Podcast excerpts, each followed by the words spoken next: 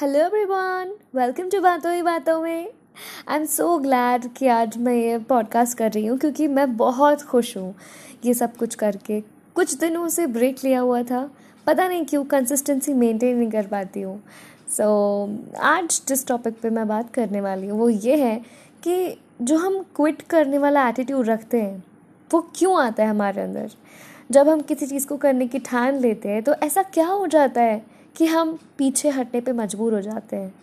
तो मैं आपसे कहूँगी, एक ऐसी चीज़ या आपको बताऊँगी ऐसी एक दास्ता खुद की ज़िंदगी की, जिसे शायद आप समझ पाए कि ऐसा क्यों होता है मेरे साथ और आपके साथ भी।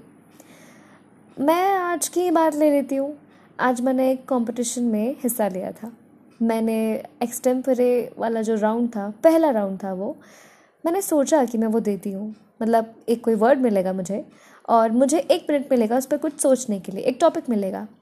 तो इस एक मिनट में मुझे इस तरीके से सोचना है कि अगले दो मिनट में मुझे इस तरीके से उस वर्ड पे या उस टॉपिक पे बोलना है कि वो सबको इम्प्रेसिव लगे। यह आपका प्रेजेंस ऑफ़ माइंड चेक करता है। तो ये एक्टिविटी जो होती है, उससे, उसे एक्सटेम्परे कहते हैं। वही मैंने किया।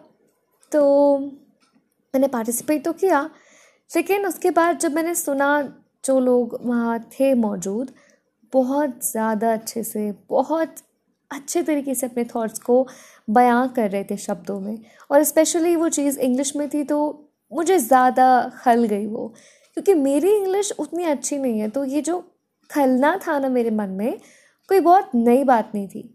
मैं जितनी कंफर्टेबल हिंदी में हूँ, उतनी कंफर्टेबल इंग्लिश में नहीं हो पाती हूँ। कई दफ़ा ऐसा होता है मेरे साथ। कई दफ़ा मैं अच्छी भी होती हूँ, ये भी मैं मानती हूँ। लेकिन नाइन्टी परसेंट केसेस में मेरा कॉन्फिडेंस लो हो जाता है क्योंकि लोग चाहते हैं कि मैं इंग्लिश भाषा में वो सब कहूँ जो मैं हिंदी में कहती हूँ। यही हुआ मेरे साथ। उन लोगों ने बहुत अच्छे से परफॉर्म किया।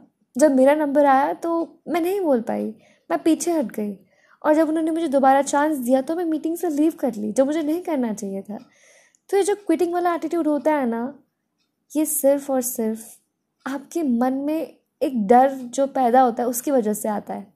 जैसे मेरे साथ हुआ। मेरा कॉन्फिडेंस लो हो गया। मेन कारण मेन रीज़न यही होता है। आपका जब कॉन्फिडेंस लो हो जाता है किसी वजह से तो आप क्विट करना चाहते हो। आप नहीं चाहते कि आप कंटिन्यू करो वो चीज़। ये पहला रीज़न है और दूसरा रीज़न ये है कि आपको ऐसा लगने लगता है, जो चीज़ है वो मेरे लिए शायद उतनी इम्पोर्टेंट नहीं है, जितना मैं समझ रही हूँ।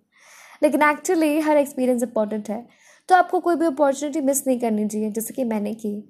तो मैं बहुत रिग्रेट कर रही हूँ, लेकिन क्या कर? रहे कोशिश तो बहुत की थी पर नहीं हो पाया तो नहीं हो पाया। अब क्या कर सकते हैं? दोबारा से वो अपॉर्चुनिटी वापस तो नहीं आएगी, लेकिन अगली जो आएगी, उसे मैं हाथ से नहीं जाने दूँगी। उम्मीद करती हूँ, आप भी ऐसा ही करेंगे। क्विट कभी ना करें पार्टिसिपेट करें। और किया है तो अच्छे से फेस कीजिए। हार जाना कोई बहुत बुरी बात नहीं है। हार जाने से कुछ नहीं होता। हार जाओगे तो हार जाओगे। लेकिन जीत जाओगे।